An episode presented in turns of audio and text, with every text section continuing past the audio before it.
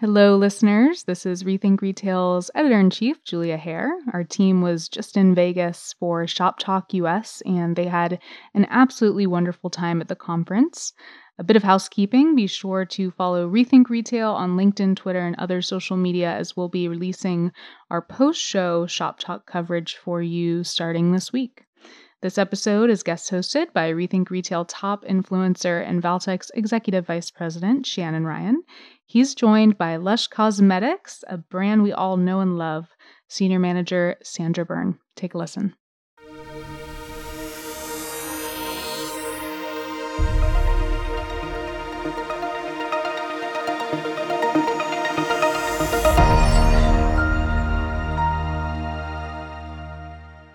Hello, everyone. Today we're kicking off another episode of Rethink Retail Podcast. I'm your host, Shannon Ryan, and today I'm joined by my guest, Sandra Byrne.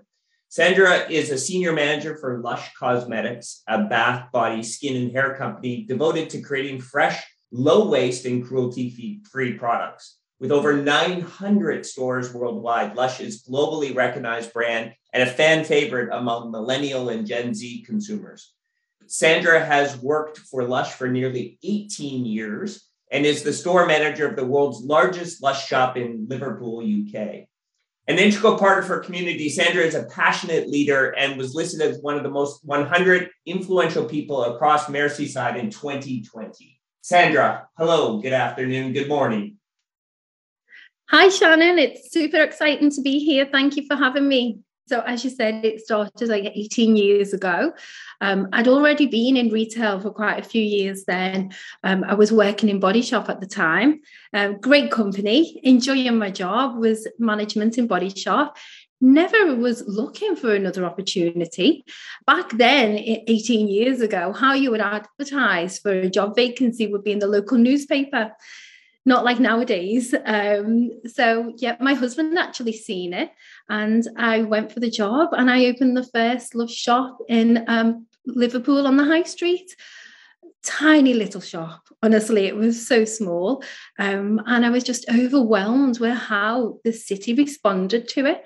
You know, the city just for a new brand being right there, and the the people to just keep coming I knew I had to do something to keep them excited as well. I almost wanted to give back and say thank you. You know, thank you for coming in and uh, buying our products, and thank you for um, keep shopping with us. So, um, in this tiny little shop, I wanted to just be the most exciting on the high street.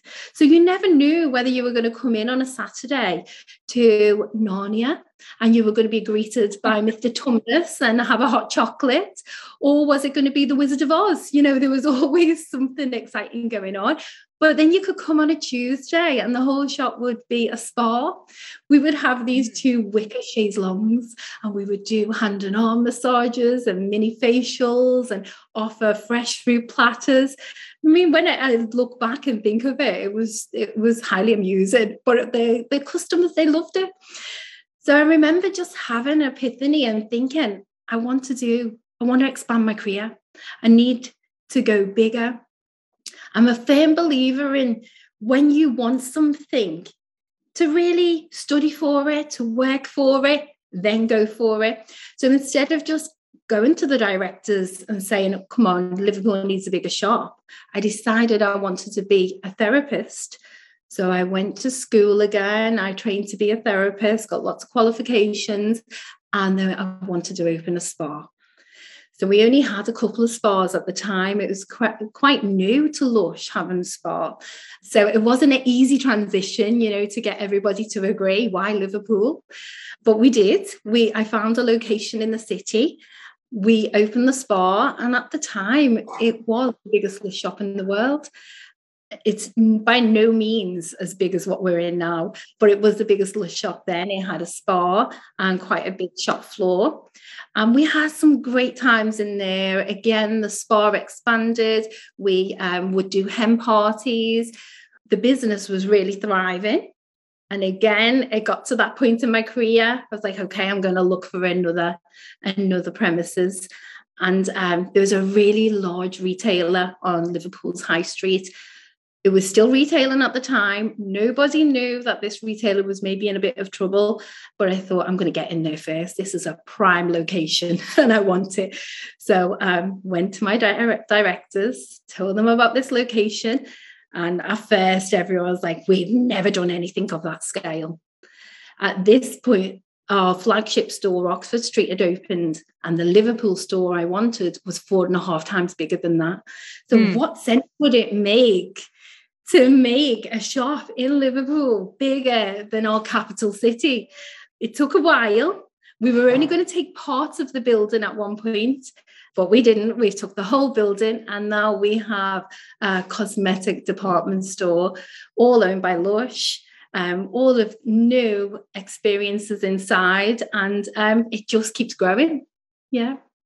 All right, so let's let's let's dive into this then, because because I think Sandra, you really you hit on some really interesting parts of the conversation that I think we our listeners would really like to drill down on. And one of the ones that really interests me is is you know the, this interaction or intersection of the physical world and the digital world. And that we seem to always overcorrect one way or the other. Uh, as a sort of steely-eyed veteran of the world of digital i remember back in the you know the the the late 90s, early 2000 when brick and mortar were going to go away and it was all digital. And then we swung back the other way and it became, you know, physical presence was the thing that was going to make it different. Now we're back to the metaverse and it's all. What's the difference that you see between the interaction of the physical world and the digital world and how that ties into your perspective of retail? Oh, great question. It's something when we opened our doors, even after COVID, when people were still frightened to come out, the staff could have even been um, a bit nervous being on the shop floor.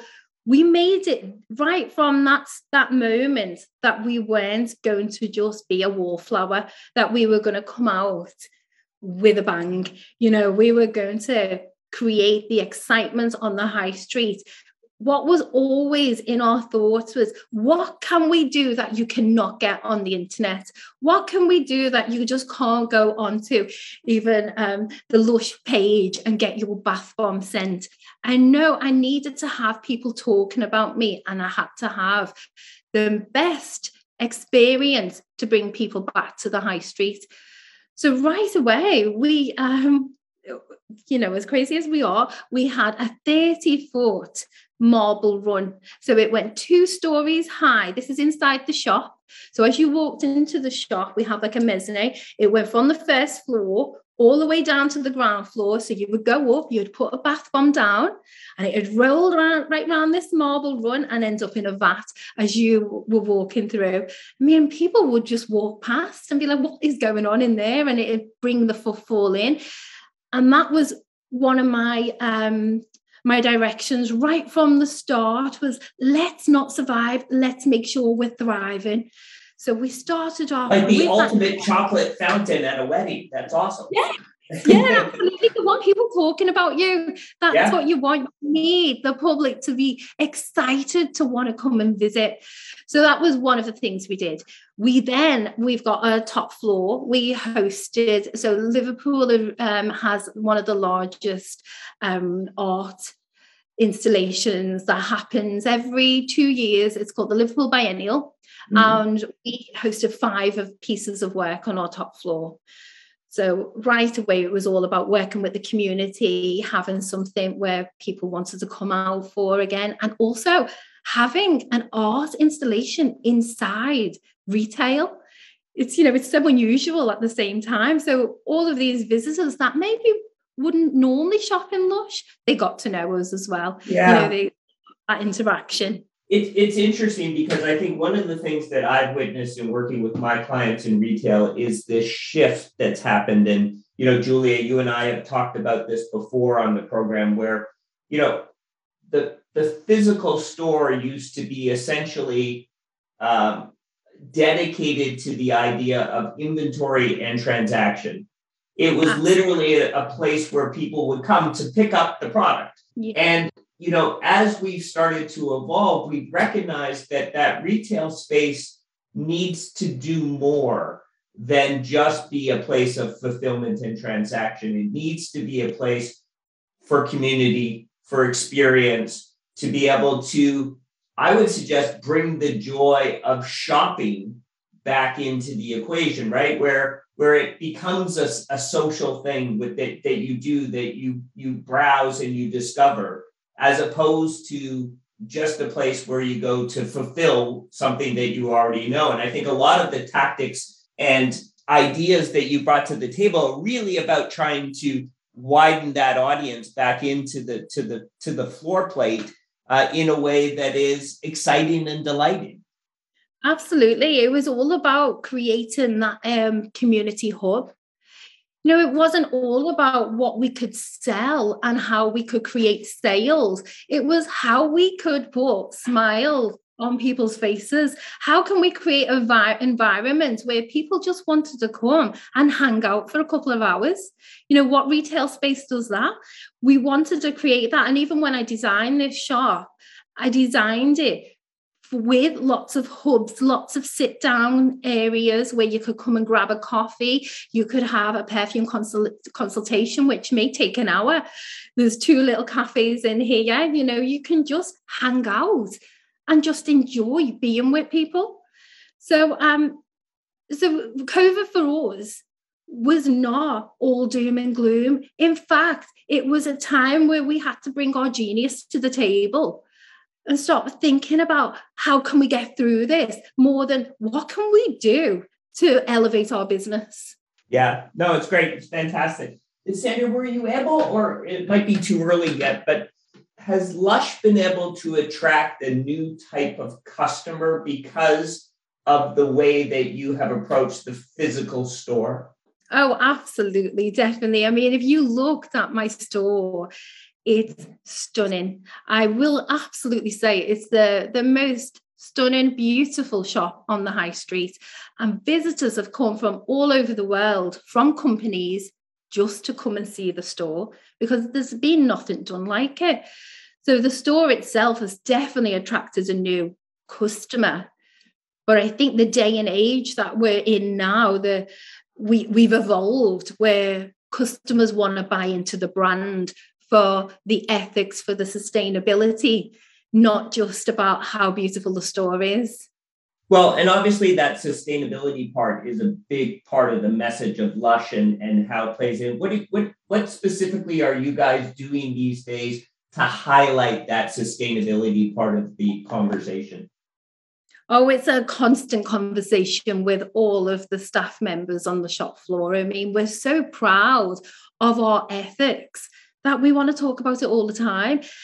I would go back 18 years ago, people weren't really ready to listen to it. They just wanted a nice pink bath bomb. In Liverpool, it was all about the pink. They wanted a pink bath bomb to put in the bath, and it smelt really nice. Now they're really interested in where our ingredients come from, where our even the packaging we use. You know, we have an amazing bring back your packaging scheme where you bring your, your, your packaging back. It's almost like it's on a loan to you. You bring it back and you get money off your purchases. So that's definitely um, one of our highs at the moment. You know, a question I, I've asked a few times in uh, my role here in in in speaking through on some of the impacts of COVID on retail in particular is that obviously Lush offers a very high touch engaging product set. And obviously some of the changes and accommodations needed to be made during the sort of the covid side of the equation. What do you see as any benefits or challenges in the way that you had to go to market during that time that might still continue as we move into whatever variation of new normal we're going to live in? Yes, it's definitely changed. So, what we've taken from that is the customer changed. You know, the customer expected to come into Lush and it to be loud and energetic, and uh, there'll be lots of different demonstrations going on we had to reread the customer. We had to slow down, mm. listen, and observe what the customer wanted.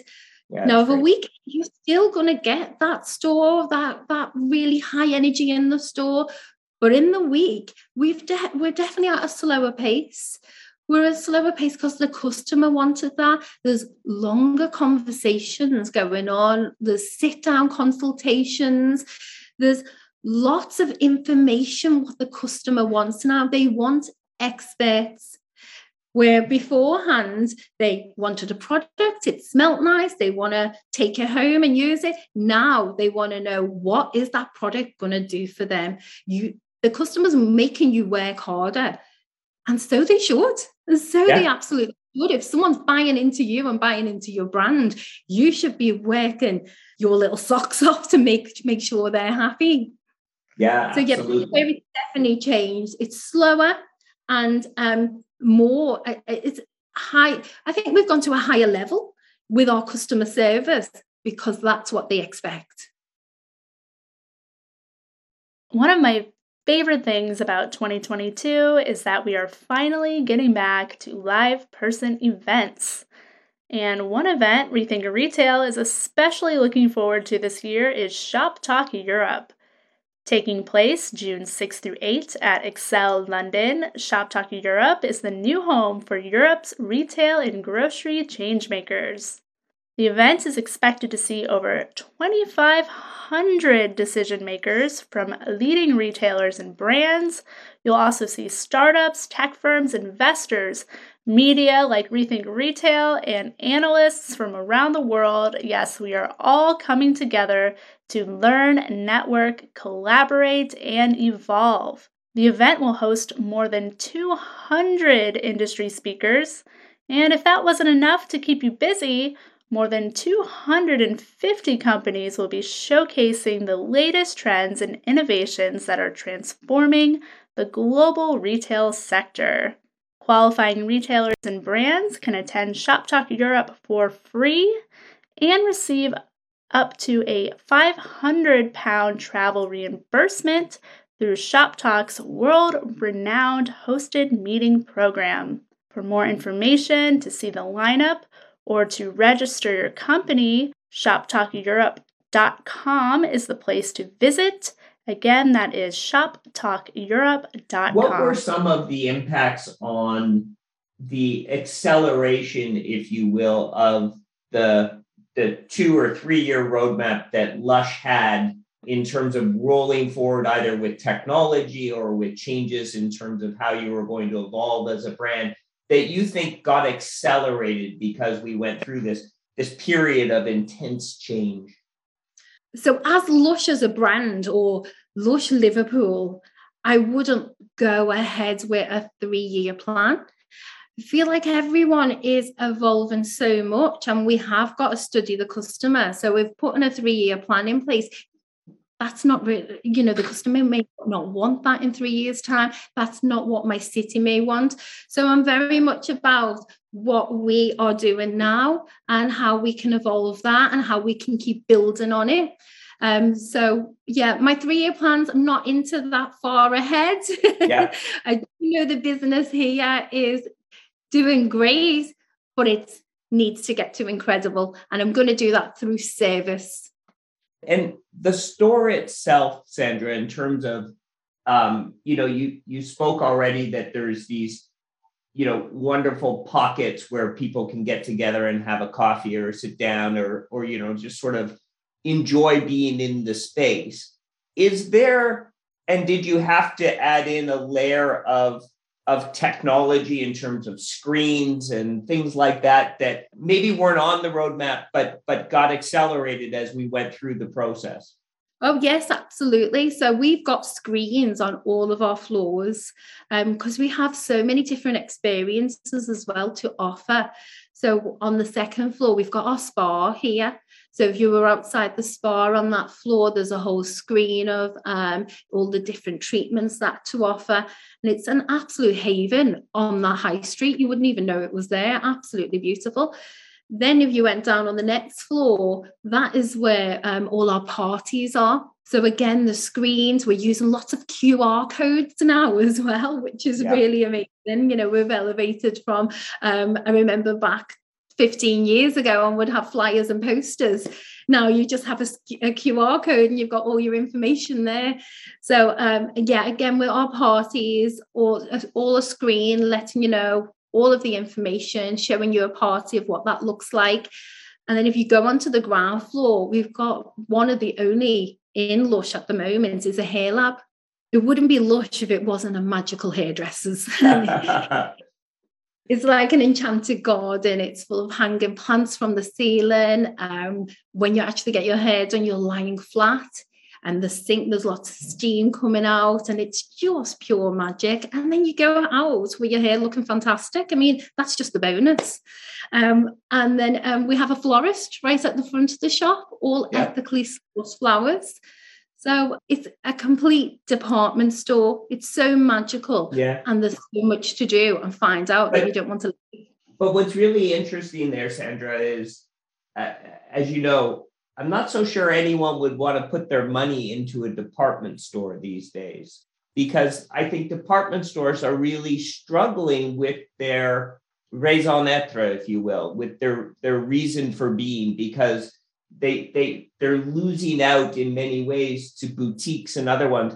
But I think what's actually interesting about your concept that you you've spoken of here is is the intensification of the service side of your business and that you are more than just a products company and this transition to experiences and services as a differentiator for you is actually really fascinating as it will evolve the brand in new ways. Was that how conscious a decision was it to do that? Or was it more serendipitous?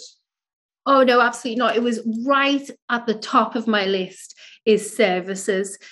I always knew that if you wanted a bath bomb and you order it online, you were always going to have that same bath bomb in the end. But to have a service, what we could offer was always going to bring people coming into the high street.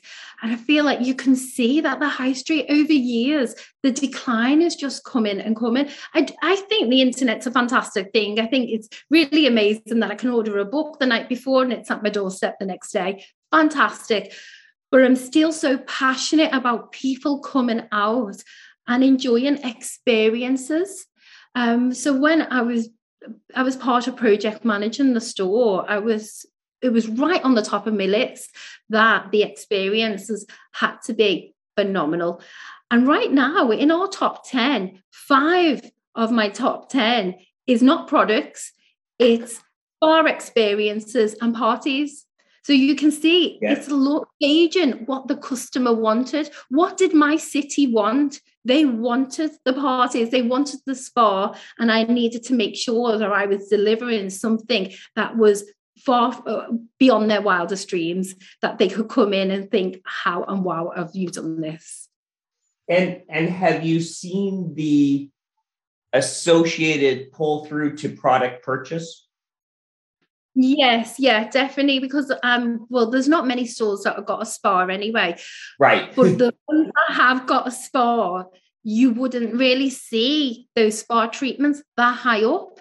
It's really different to what the company is used to. You know, when you look at Liverpool sales, it's not usually in line with what rest of the com- country is doing. You know, our top sellers will be completely different. Liverpool's quite a glamorous city and for some reason they really like to buy pink things so, so at christmas time we have a product called snow fairy and it yeah. is that is that popular that we have a snow fairy floor? So the top floor at christmas time is painted pink and it is dedicated to just snow fairy. So um, i feel like liverpool is a whole country in itself. It can be very different. But it's interesting, though, Sandra. I think you hit on something that people, uh, I think, struggle with, and certainly executives struggle with when they're embarking upon a new concept like you did, which is the metrics needed to evaluate success or failure need to be different. That you can't look at the retail metrics that historically, you know, you know, uh, dollars per square foot in different ways and you know all of that that that you need to create a separate metric set of metrics that are truly evaluating what the new concept is. Did you face resistance or do you still face resistance associated to making sure that, you know, the store gets evaluated in the proper context? Um, I definitely get held accountable, but I think my colleagues know I work in a completely different way to most people. Um, I'll put experiences, I'll put service. Even when I'm developing my staff, I put soft skills right at the top of there. So I definitely have a new way of working. So when it comes to measuring, I measure by how happy my customers are. I don't look at how much profit I've got. I look at how um, what the customers want, what the staff want. So I have a very different way of what how Lush would measure things. Just recently, I had a business review, and um, it would be all about was what can we do to elevate our communities? What can we do to spread the kindness? Where I think in a normal business review, it might be, oh, here's my predictions for the next three years. Right. yeah, so here's what's so going on the end cap. Yes. Yeah. Yes. Absolutely. Great. And let's let's pull out the crystal ball for a few minutes, Sandra. What's next? What what should visitors to the high street in Liverpool expect to see at the store in the next 12 to 24 months without giving away too many trade secrets? Um, well, they're always going to expect to be surprised. Absolutely. So, if you came in the store, for instance, next Saturday, you might be greeted by drag queens holding a drag brunch. It's a whole Alice in Wonderland theme. So we have a whole floor of Alice in Wonderland hosted by drag queens. I mean, what more can you want? and then going into Easter, we'll turn that floor into just entertainment for children. You know, you can come, you can make a bath bomb, you can be uh, go down the rabbit hole with the white rabbit. So lots cool. of fun theatre stuff. This weekend, it's a whole, um, it's a cinema the whole top floor for three nights is a cinema. We've collaborated with a local cinema here, an independent cinema, and um, for three nights they will show independent movies, and um, there'll be food and drink as well. So there'll, there'll always be something fun going on in the shop. You can always guarantee that. I always want the customer to come in and think, wow, this is incredible. The service is amazing. The shop is beautiful. Then I want the high street, the people of the high street, the businesses to come in and say, how have you done this? How have you got the service that good? How do you just keep that interaction with the community? And then I want to be able to support and show people how to do it and keep our high streets alive. How did uh, I need to ask a follow up question because you know, it's very analogous to the idea of you're running a theater, right? And every few weeks you rotate through a new show in the theater. Um, you've got front of house and back of house, and you need to make sure that they both work in, you know, uh, perfect orchestration. One of the challenges there, though, is your people. How do you ensure you have the staff that is able to be flexible enough to be able to respond well to the different scenarios that that the team is planning? Oh, Shannon, we have the most fantastic team and they're used to me, which is the, the really good thing. They know that, you know, they may walk into a theatre, they may walk into, let's just give great customer service and talk about skincare today. It's how you hire. You hire great people and then you treat them well. I'm a believer that you put the team, your people in the front, in the center of everything. Then they treat your customers how you want them to be treated. So I don't put the customer right in the center. It's all about the people. So we will look at their development, making sure that you know they're they're on the right track. Even you know making sure if it's a few days before payday, have we got a nice hot lunch for them? Getting to know them, knowing what their skills are, knowing what their talents are. I have built this business, and I say I've built this business, but I haven't. That's an absolute lie. I built a team around me, and we keep building a business together, and we're all happy to be here. And that's why it's such a great environment to work in. I think that uh, your staff is uh, should be very grateful to have you as a leader in that equation. The Thank you. kindness and the empathy and the consideration that you show even in this short interaction towards your staff and what you're doing, I think uh, speaks volume to the type of leader you are. So congratulations on that. Well, thank you, Shannon. That means a lot. Sandra, it was a real pleasure speaking to you. Thank you so much for being here. Thank you for having me, Shannon. It was a wonderful experience. Pleasure.